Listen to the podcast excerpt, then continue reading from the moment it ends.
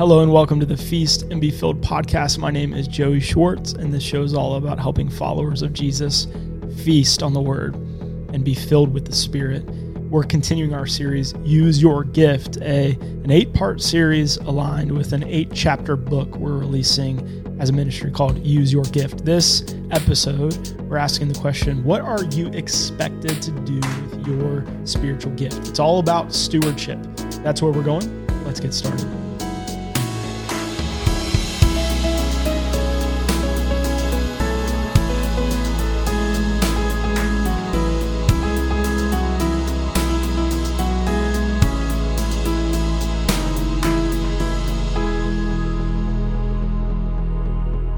Thanks for joining us in this series, Use Your Gift.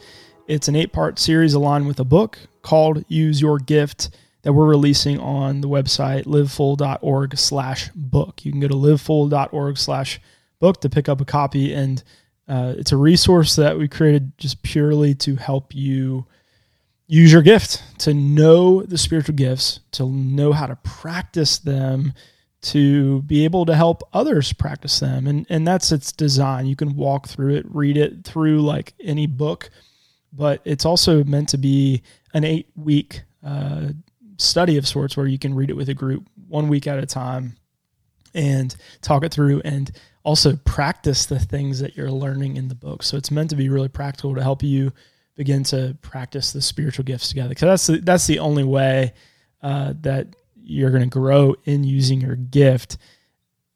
Reading purely reading a book about spiritual gifts and and trying to discern your gift by just reading a book about spiritual gifts would be kind of like reading a book about the various vocal ranges like are you a bass or a soprano or a tenor? I can't remember the other ones.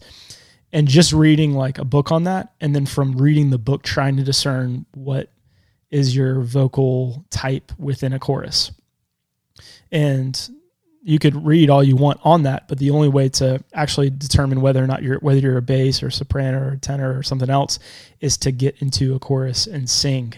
And in singing, you'll find what part you have to play. Uh, if you want to discern your spiritual gift, it's not going to come merely through reading a book. Now, we produce this book because we believe it's helpful, instructive, but it's not sufficient. What you need as you're reading the book is to go through it with a group of believers. So if you're going through it one on one or just by by yourself, by necessity, maybe just pray the Lord would provide a friend or two that you can walk through it together and just ask the Lord because it, it's all about again we talked about in the last episode spiritual gifts are for the common good. God wants to teach you how to use your gift. He really does. But so that you may serve others so that he may be glorified. Now, this episode we're talking about is is doing just that is to to serve, to use your gift, to steward it. We're talking about stewardship when it comes to the spiritual gifts. And really the hope of this episode, if, if we could kind of sum up um, this chapter and this conversation that I'm going to have with my sister Cassidy, it's all about breaking you free from the fear that could be holding you back from using your gift, breaking you free from the fear that could be holding you back from the gift. We're going to go into the parable of talents to show you how fear might be holding you back. But I'd love to actually uh, start before we get into that. Cassidy, I'd love to hear from you any experience of fear you've had that historically has held you back from walking in the gifts? Are there any stories or examples or, or ways that you've seen uh, yourself in, in that kind of hesitation?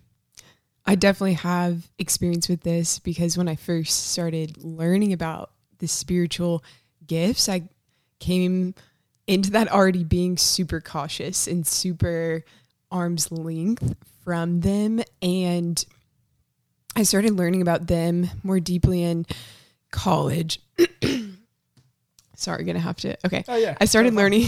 I started learning about them more deeply in college, and a teaching that I received on the giftings was predominantly cautious. Red, not red, yellow caution tape.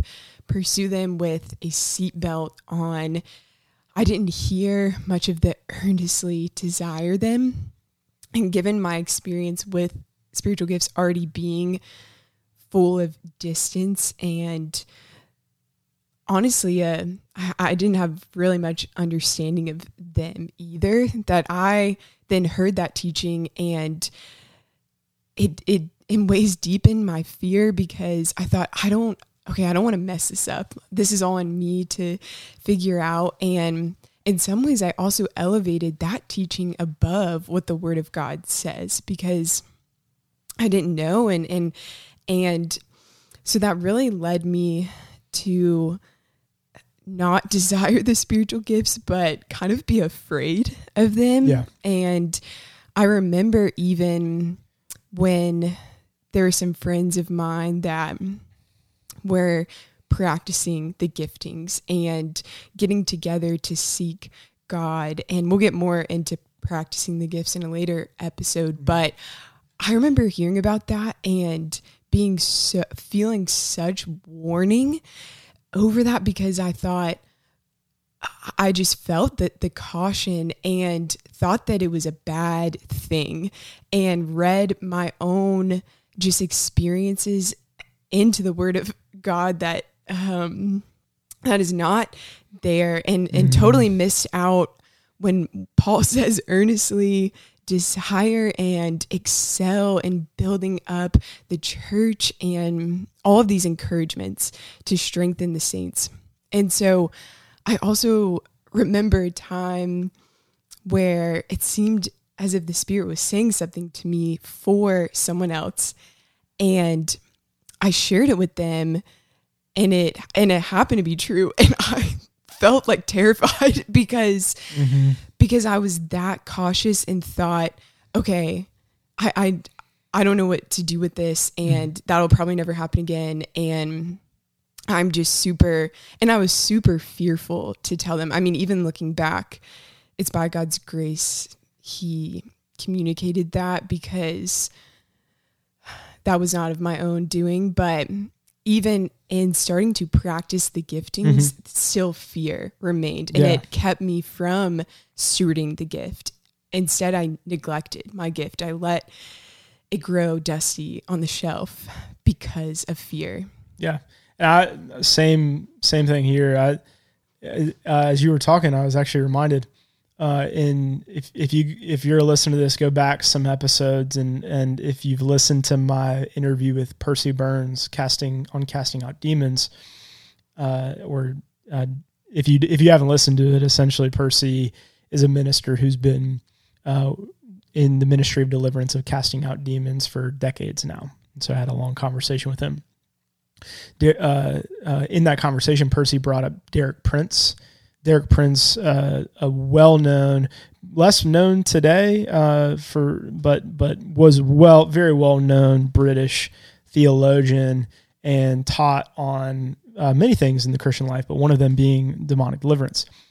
And you know, I had this long conversation with Percy. Uh, now, uh, being you know some years into following Jesus and years into uh, coming into what Percy called the, the fullness of the Spirit uh, by, totally by the grace of God.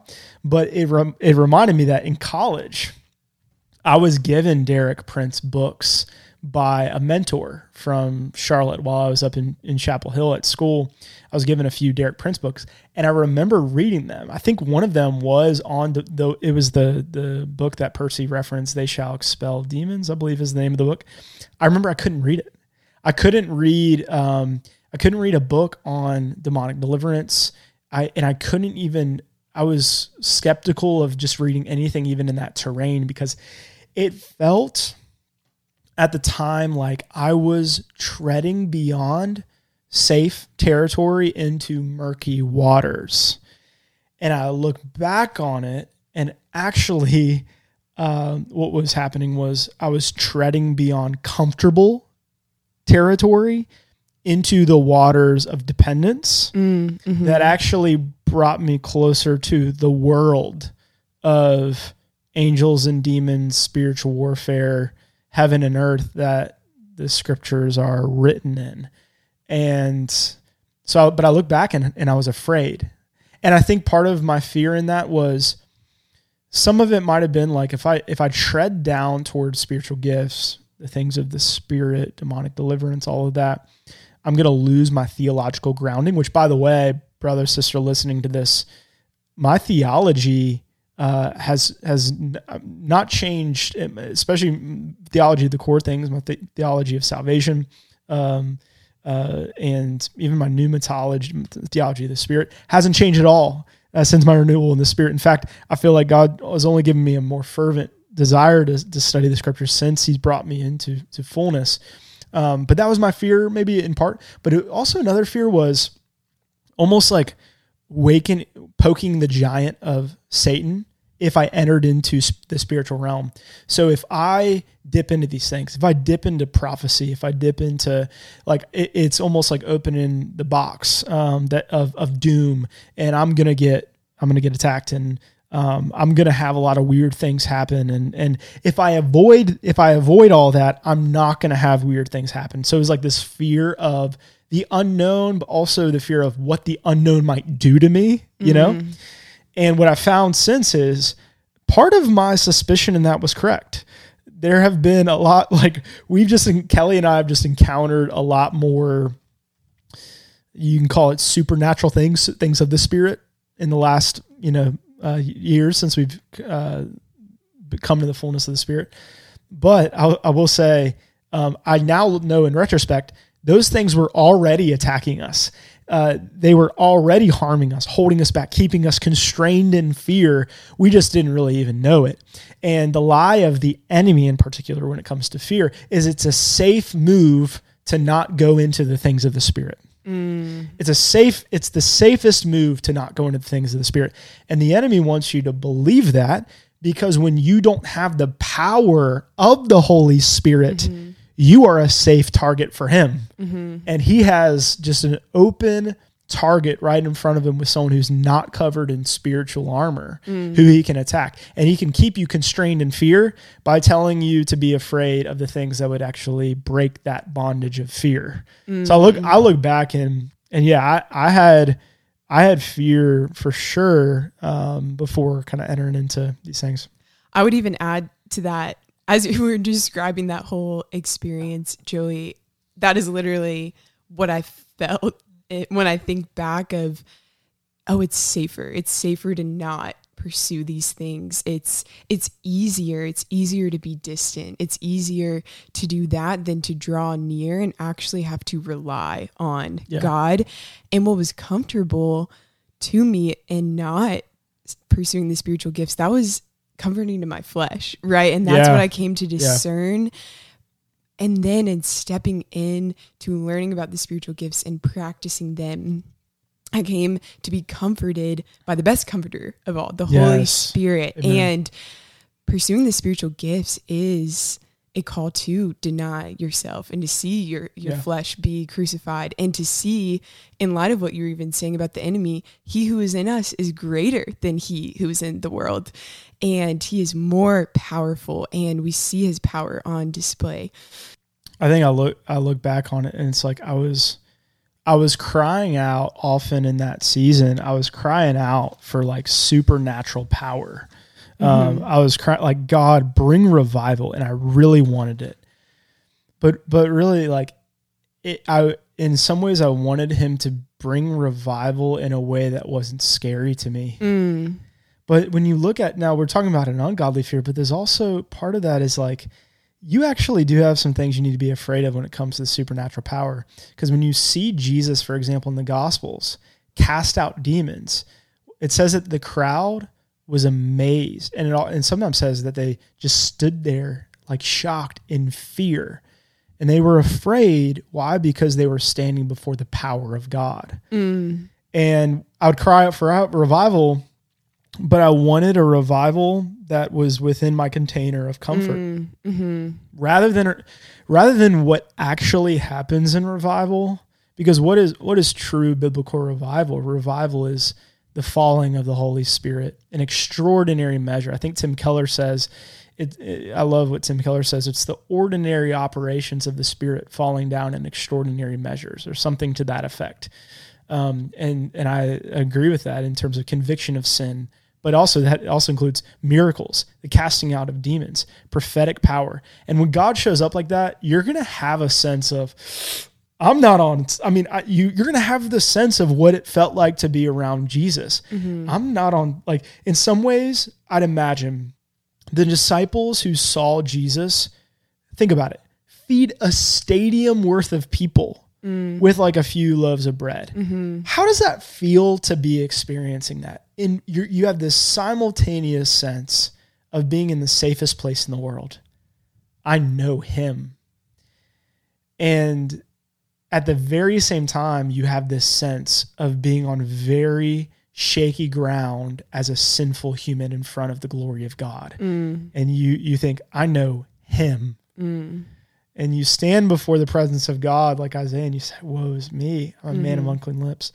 It's like we want we want revival to come, but often we don't want God to bring the soul shaking body trembling mm. sense of all that comes with revival. Mm-hmm. And if we don't want that, we also won't want to step into the spiritual gifts because, as we've talked about, the spiritual gifts manifest the power of God. And that, can- that can be scary. Mm-hmm. That can be scary to mm-hmm. sinful humans. And yet, that's kind of the point. God displays his power in, in part so that we would fear Mm. so that we would live in holiness. Like that's what 1 Corinthians 14 talks about mm-hmm. when it says, earnestly desire to prophesy. Why? Because if an unbeliever mm. enters, his the secrets of his heart are disclosed before all. That's the that that's the kind of trembling fear that marked the church when Ananias and Sapphira fell down dead in front of the assembly. Mm. Right? It's it's this fear, but that fear sanctifies. Mm-hmm. And uh, we talked about last week, like uh, when the prophetic and discerning gifts are prevalent in a church, you get afraid of of hiding sin. You get afraid of hiding sin because where where there's prophetic power in a community, uh, you you step into that community, and if someone is, let's say, holding bitterness against someone, or uh, I mean, they are embezzling money to as an, extreme case or anything anything of that sort. If they're going in and honestly to encourage you sister i'd have this with i'd have this sense with you know in community with you. Also we have we have people in our fellowship who, who have discernment of spirits. And so i would have this fear with them and it's a godly fear. I would be afraid of walking into that assembly because i would be mm. thinking god might tell cassidy that i am holding this sin. And but what is that uh, I, this is somewhat of a rabbit trail, but it's not because it, it's getting into the, the kind of fear we ought to have. And Jesus said, Do not fear those who can kill the body. How do we not fear those who kill the body? By replacing with a greater fear. Fear him who can destroy both body and soul and send into hell. We the only way you break that fear of stepping into the supernatural and practicing spiritual gifts is by seeing a greater fear. And what a powerful concept that where the prophetic and discerning of spirits is prevalent, people people are afraid of holding unconfessed sin in the assembly because they they have they're pretty confident that God's going to tell somebody about it. Mm. What does that do a community? That that that sanctifies a community. That's sanct and that's where I get into oh, this is just it gets on my bones. The kingdom of God is not a matter of talk, but of power. Mm, mm-hmm. It's not a matter of talk, but mm-hmm. of power. And it's it's not just talking about holiness, but what what what about when God renders holiness in a community mm-hmm. through discerning of spirits and power? Like mm-hmm. that is that is a th- that is the the the stuff that shows the dominion of Jesus over sin. Um, and that's that's that's what breaks our fear is having a greater fear of God. Um, I want to get into the parable of talents. Do you have anything to add to that, or are you good to go into it?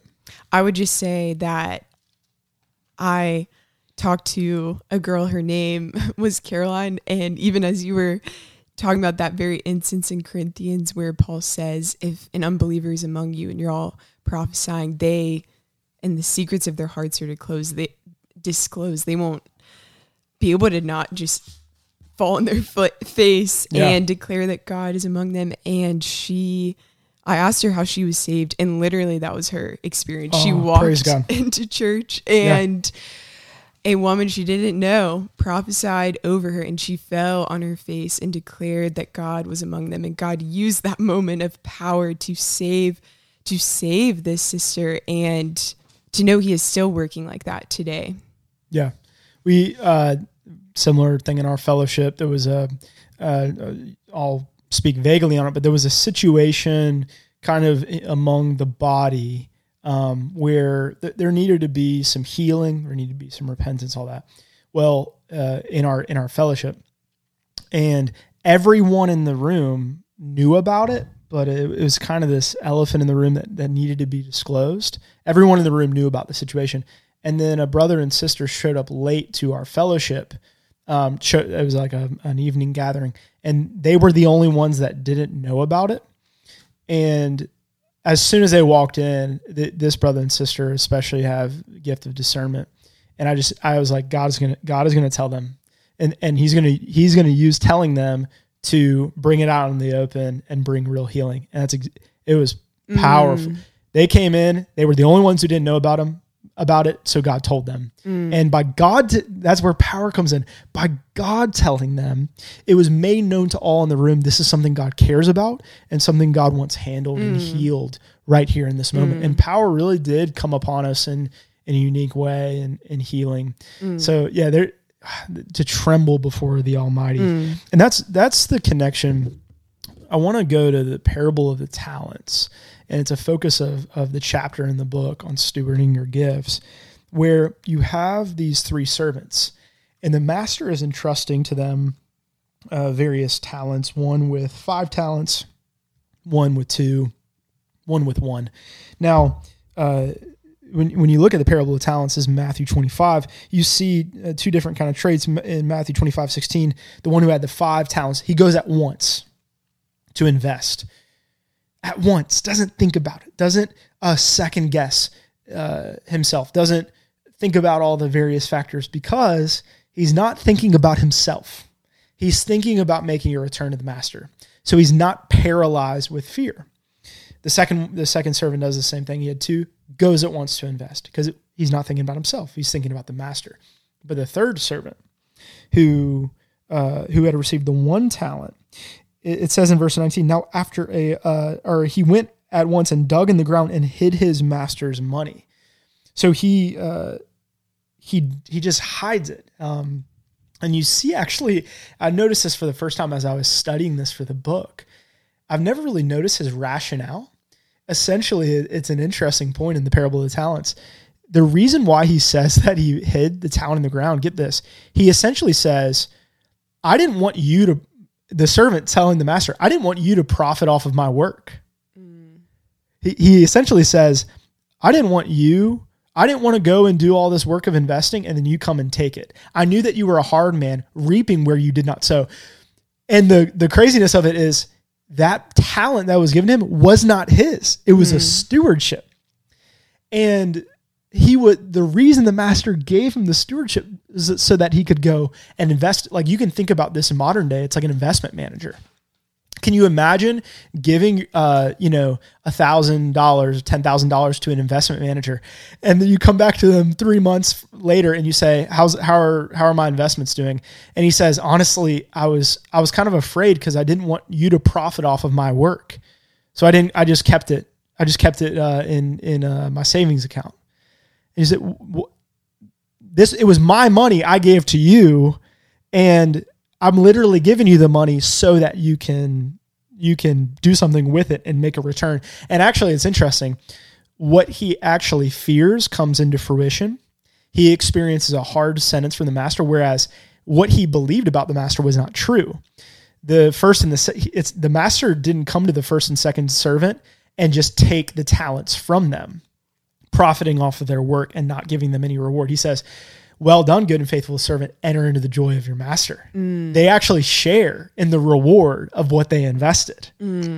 But but why is it at the end of at the end of the parable? Why is it that the third uh, servant it says that he did not invest? Uh, he, he said, "I knew you were a hard man, and you know, essentially, I didn't want you to profit." But it's interesting. One word, one word. He says in verse twenty five, I was afraid.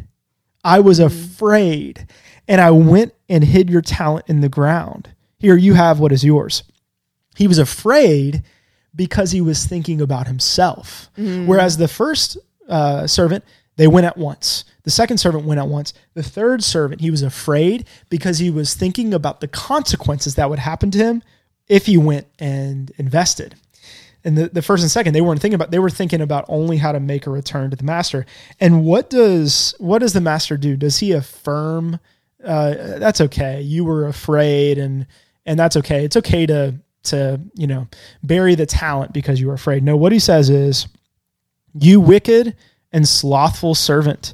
You knew that I would reap where I have not sown and gather where I scattered no seed. Then you ought to have- invested my money with the bankers, and at my coming I should have received what was my own with interest. And then it says, Take the talent from him and give it to him who has the ten talents, for to everyone who has, more will be given, and he will have an abundance. But from the one who has not, even what he has will be taken away. Mm. Everything that the the third servant feared that made him hesitate actually came into fruition because he hesitated.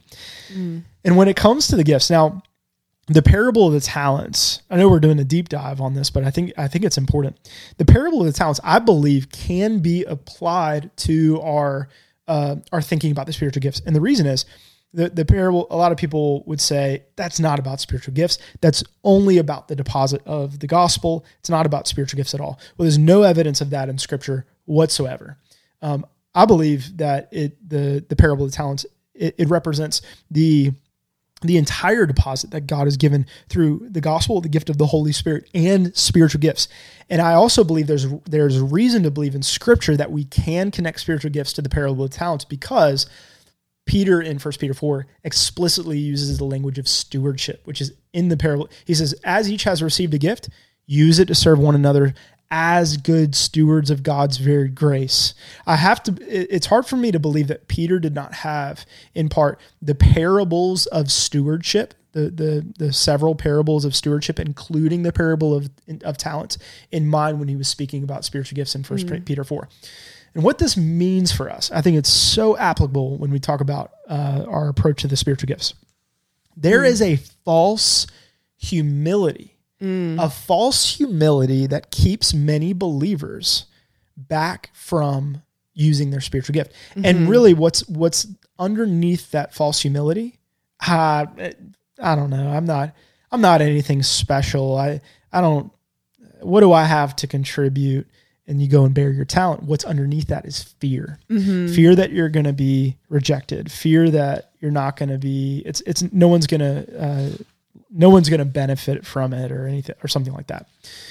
But what uh, whereas that that fear makes us hesitate, what this parable shows us is actually we don't have the right to not use our gift. It's like giving your money to an investment manager and they said, I was afraid, so I didn't want to invest it. No, we've been given a stewardship, and Peter says we have to be good stewards of God's varied grace.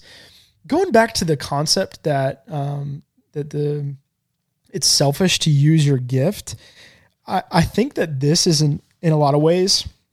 This would be like someone saying that it's selfish for a doctor to study medicine, or it's selfish for a mechanic to pop open the hood and study an engine, or it's study or it's selfish for dentist, a dentist to spend some time looking at teeth. Of course, that's not true because what are each of these doing? They are thinking hard about their area of service so that they can better serve the people that come to them. It's not selfish for a doctor to think about medicine. But when it comes to the spiritual gifts, it's the same. Again, spiritual gifts are not natural talents. They're not. Uh, they're not. You know, the, this these areas of, of strength and or personality tests or whatever. They're means of service through the Holy Spirit. They are empow- manifestations and empowerments of the Holy Spirit. So when you study your gift, when you use your gift, when you go at once to invest your gift, what you are doing is that you are learning more and more how to serve people mm-hmm. better. But for some reason, we have this kind of fear. And I think the parable of the talents, like what what that parable ought to do is warn us against the selfishness of not using our gift. And I also think set us free to do the work of the first and second servant is just to go at once and invest. Mm-hmm. Go at once to invest. And even if you don't invest perfectly, to do something with your gift mm-hmm. so that the master doesn't show up and you just say, I know you gave me something that you were calling me to steward uh, a, a, speaking gift, preaching, prophecy, tongues, service, admin, uh, a service gift, administration, helping, healing, miracles. But I just, I just, I, I didn't want people to to think about uh, me too much, so I just hid it. You don't have the right to to hide it. You don't have the. Uh, one more thing, I'm I'm I'm going long here, but I, I and and so I'd love to hear your thoughts on on the fear side. But one more thing that comes to my mind. Uh, another thing that I think holds people back in fear, Cassidy, is this notion that there's someone better than me out there who could do it instead. Mm. Like I have the gift of, I, yeah, I feel like I have the gift of preaching, but I maybe have a three on a scale of 10 in terms of faith and, and power in preaching. But, you know, Zach, Zach is a nine. So I'm just going to let Zach do it. Um, oh, I, I, I really enjoy, you know, studying the Bible and, and leading people in Bible study, but she she's so much better. Why doesn't she just do it? I feel clothed by the Spirit to serve, but there's so many other people who are already jumping in and volunteering, and and they have more space than me, and and, and honestly, they they'd probably do it better anyway. And and what's uh, the lie behind this is that we can refrain from using our gift because there's someone who has more talents than us. Mm. But it, it, the use of our gift is never about who can do it best. It's about everyone being faithful to the master who gave them the gift. Mm. The the one the servant who had one talent was not excused from investing because ah, the one with five will give a return and the one with you know three will give a return or two will give a return. No, he was responsible for himself to invest. And when you're thinking about it, you need to invest what God's given you. And what's beautiful, what you'll find when you invest it is that you can actually grow in your gift. You can actually take one talent and and uh, the Lord says, whoever has to whoever has more will be given. If you invest that one talent, maybe that'll become two because Paul tells Timothy, practice these things, immerse yourself in them so that all may see your progress, mm. so that all may see that one talent preacher become a three because he went and did it. He practiced the gift, he fanned it in the flame. Mm.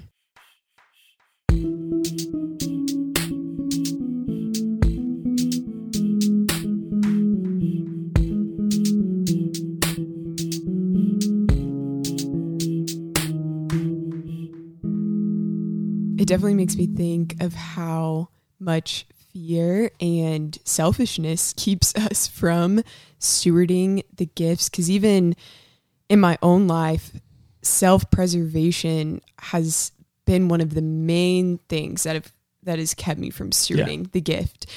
And I've seen the fruit, the fruit of actually not neglecting my gift and selfishness and actually pursuing it and immersing myself in it when I have sought after pursuing my brothers and sisters in love instead of self preservation and selfishness.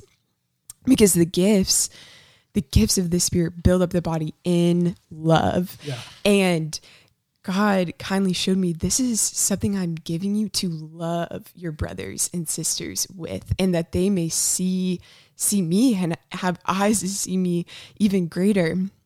And a story that I even I even think of in stewarding the gifts in a time where I saw a brother of mine be built up in love was um, when it was last summer and I was praying in, in prayer for for this brother and the Lord brought to mind that he um, I, I felt like the Lord was bringing to mind that this brother and his wife were trying to have a child. And as I was praying for that and praying for that, I thought I have no idea th- if mm-hmm. this is is this coming from me? Is this coming from the Lord? I, I think it's coming from him. And what kept me praying was pursuing him in love, pursuing him in love. And I ended up following the spirit into sharing this with this brother and when I saw the look on mm-hmm. his face when I shared it, it was it was just like inexpressible joy. Mm-hmm. I I don't at wow, my father sees me. Yeah. Because who how else would he or how else would I've known uh, that this was going on and he shared with me that that morning his wife took a pregnancy test and that she was pregnant mm. and he in awe showed me the picture and we just Hallelujah. laughed together and rejoiced together and i got to watch my brother be loved by god and be seen by god and experience god by not by me not neglecting the gift within mm. me and I also have stories where I have neglected the gift within me yeah. and pursued mm-hmm. self preservation and have then felt grieved over oh I, I feel like I kept this good thing from from this brother or sister and I, am curious for you Joey yeah. if you have any stories or something specific that you think of when you think about the fruit of actually stewarding the gifts that we may strengthen the saints yeah I when you were talking about the fear that hold you back and then like how it's just worthwhile to press in I'll get uh the, what immediately comes to my mind. Were you around in UNC? No, you went to you went to state and then transferred to UNC, right? Mm-hmm. Were you around when we did Converge at UNC? I don't know if you were. Maybe that was right before you got here. Josh and I, when Josh came on the episode of brother, bro, uh, the brother to brother episode on Friends for Good, we talked about.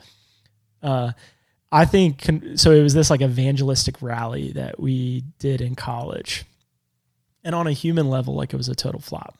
Um, in the sense of it we just felt like the Holy Spirit is going to fall down and and bring just undeniable revival through this, and it that that didn't happen.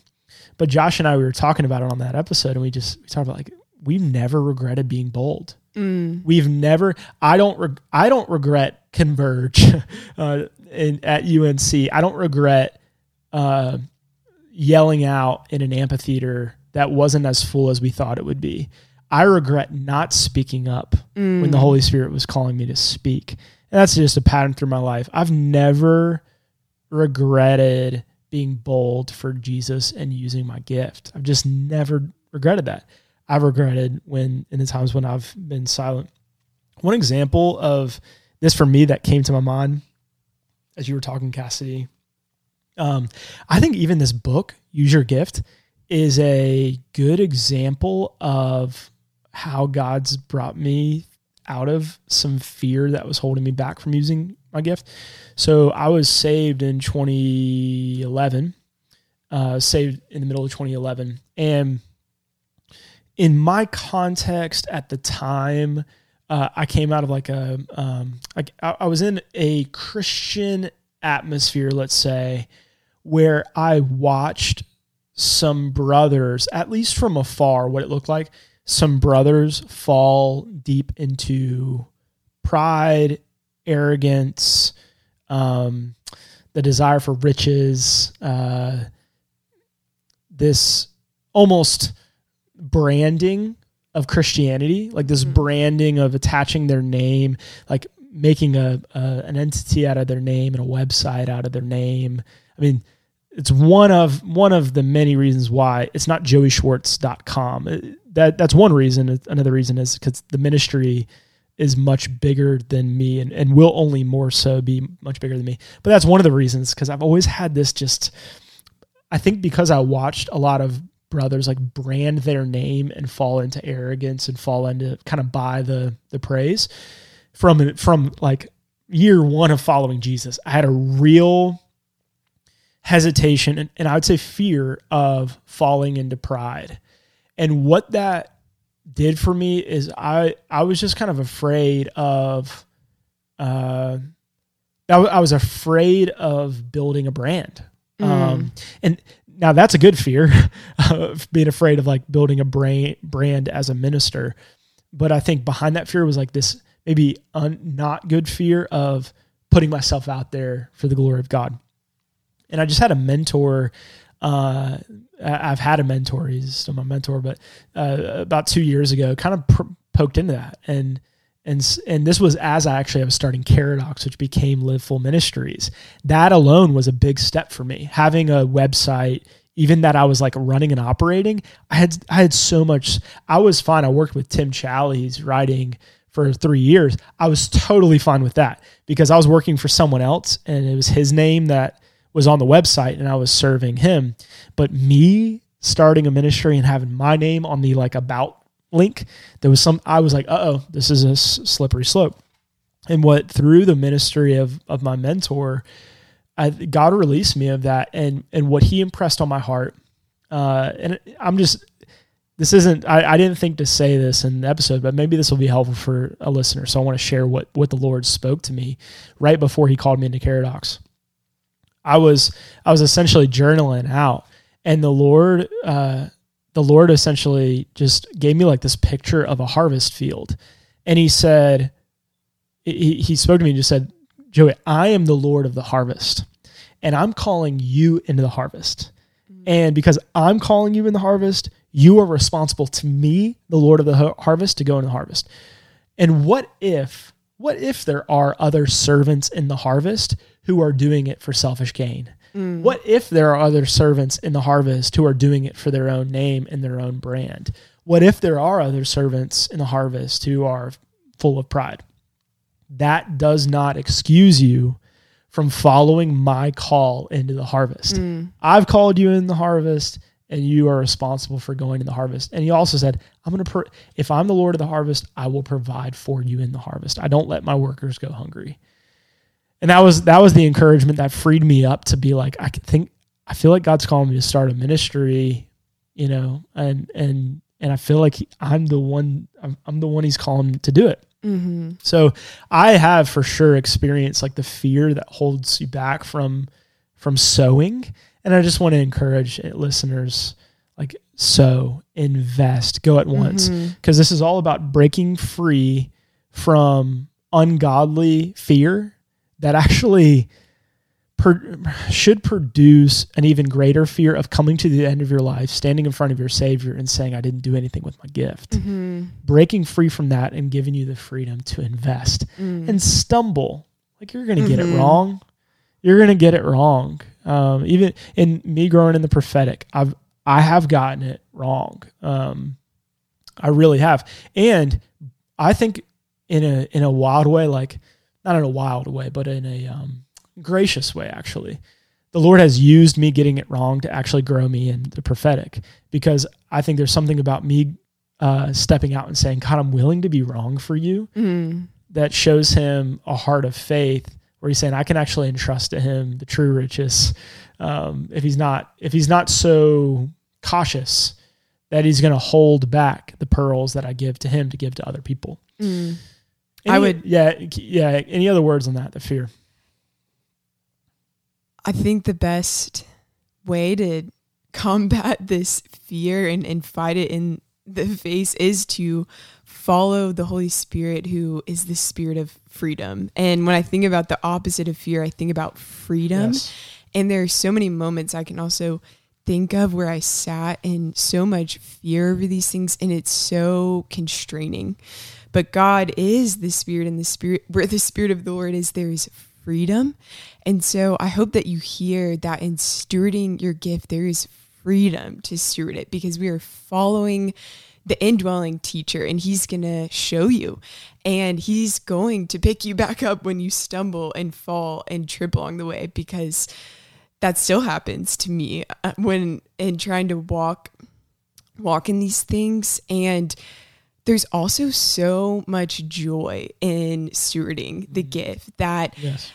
we get to experience the fullness of joy in Jesus in his presence. He is with us. You are not alone in pursuing the spiritual gifts.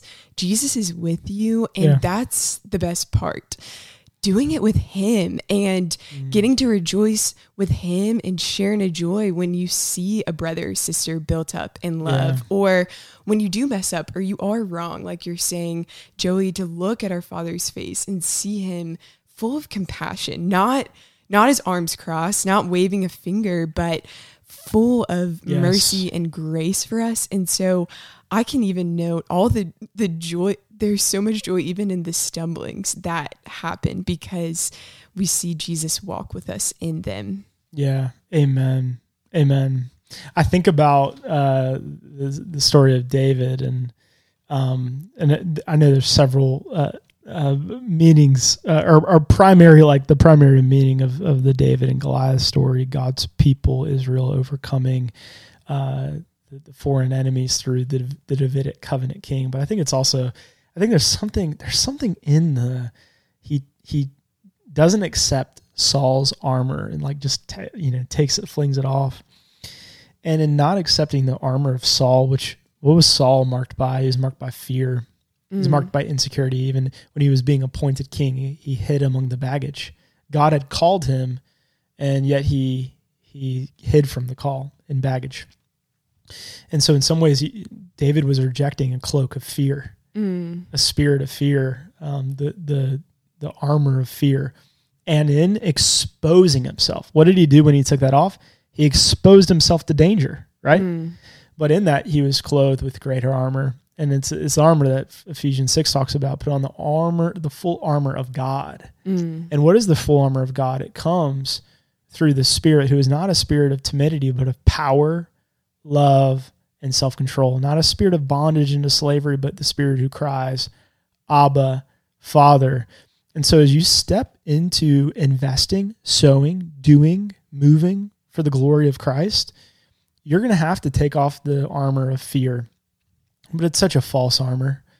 It's such a false armor, and mm-hmm. and it and it actually isn't providing any protection. And you might feel naked and mm. exposed when you take off that armor of fear, exposed to what might happen if I actually if I actually write that book. What might happen if I speak that prophetic word in an environment where I might look crazy?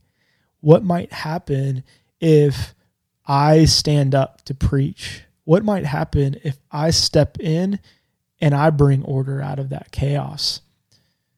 That's that's exposing, but what you'll find there where you and you can't find it anywhere else is the comfort and clothing of the Holy Spirit. Mhm. You got to take off the armor of insecurity and fear and everything that holds you back from going on and investing to experience the enter into the joy of your master. Mm. Enter into the joy. Enter in. He didn't just hand off joy. He said, "Come share my joy." And we get that joy when we take off the armor of fear. Mm. What does it mean to steward your gift? We've talked about kind of breaking down the fear that holds us back from stewarding. We're going to get into this very thing for the remainder of the episodes because I do think uh, sometimes there's the paralysis of fear when it comes to not stewarding our gifts. Like I'm paralyzed by fear, but there's also can be the paralysis of ignorance and not ignorance in any kind of demeaning way, but ignorance in the sense of I don't know how to invest. I want to invest. I don't know how to invest. Just like when I got married and people were telling me you should invest some of your income in retirement. I was sold. I had everyone tell me that, but I was par- the reason why I didn't do it at least immediately. I think I did it pretty soon in the marriage, but uh, the reason why I didn't do it immediately is not because I, I wasn't convinced I should. It was because I didn't know how. And so maybe your paralysis of stewardship is I really want to do this. Like I feel like I have this gift and I want to use it, but I don't know how. Well, that's that's going to be the remainder of our episodes. We're going to talk about the fact that you should know your gift. You can know your gift. It's not this vague force-like power that you can't nail down. You can know whether you have the gift of wisdom or of discernment or of prophecy or of teaching uh, or helping. Second, you you should use your gift. You are, you should use your gift. I hope you've taken that in through this episode. You not just should use your gift, you must use your gift. Mm-hmm. If not, you're not a good steward of God's varied grace. But the good news, He really can empower you to use your gift if you just take a step forward by faith. Mm-hmm. You should and can grow in your gift. So we're going to talk about that. You can grow in your gift. Y- Your gift isn't static. It'll either dim or fan into flame based on how you attend to it. And you, you can actually receive more gifts. Cassidy said it often God's so generous, He lavishes gifts on us. And then finally, you can, it's not just about you, you can actually help other people know their gifts, practice their gifts, and receive more gifts too. That's what it looks like to steward. We're going to go into all of those things in the remaining episodes. We're just on part three. We've got eight parts, and it's going uh, hand in hand with our book, Use Your Gift, which you can find at livefull.org slash book. Pick up a copy, um, pick up a copy for a group. That, that's our recommended way of, of studying it so that as you're reading it, you can gather together and begin to practice what you're learning from the Lord Steward your gifts. Steward your gifts. Go at once and invest. It'll be worth it. Even just this week, why don't you go and take one step of faith for the Lord? That's all for this episode. We'll see you next week.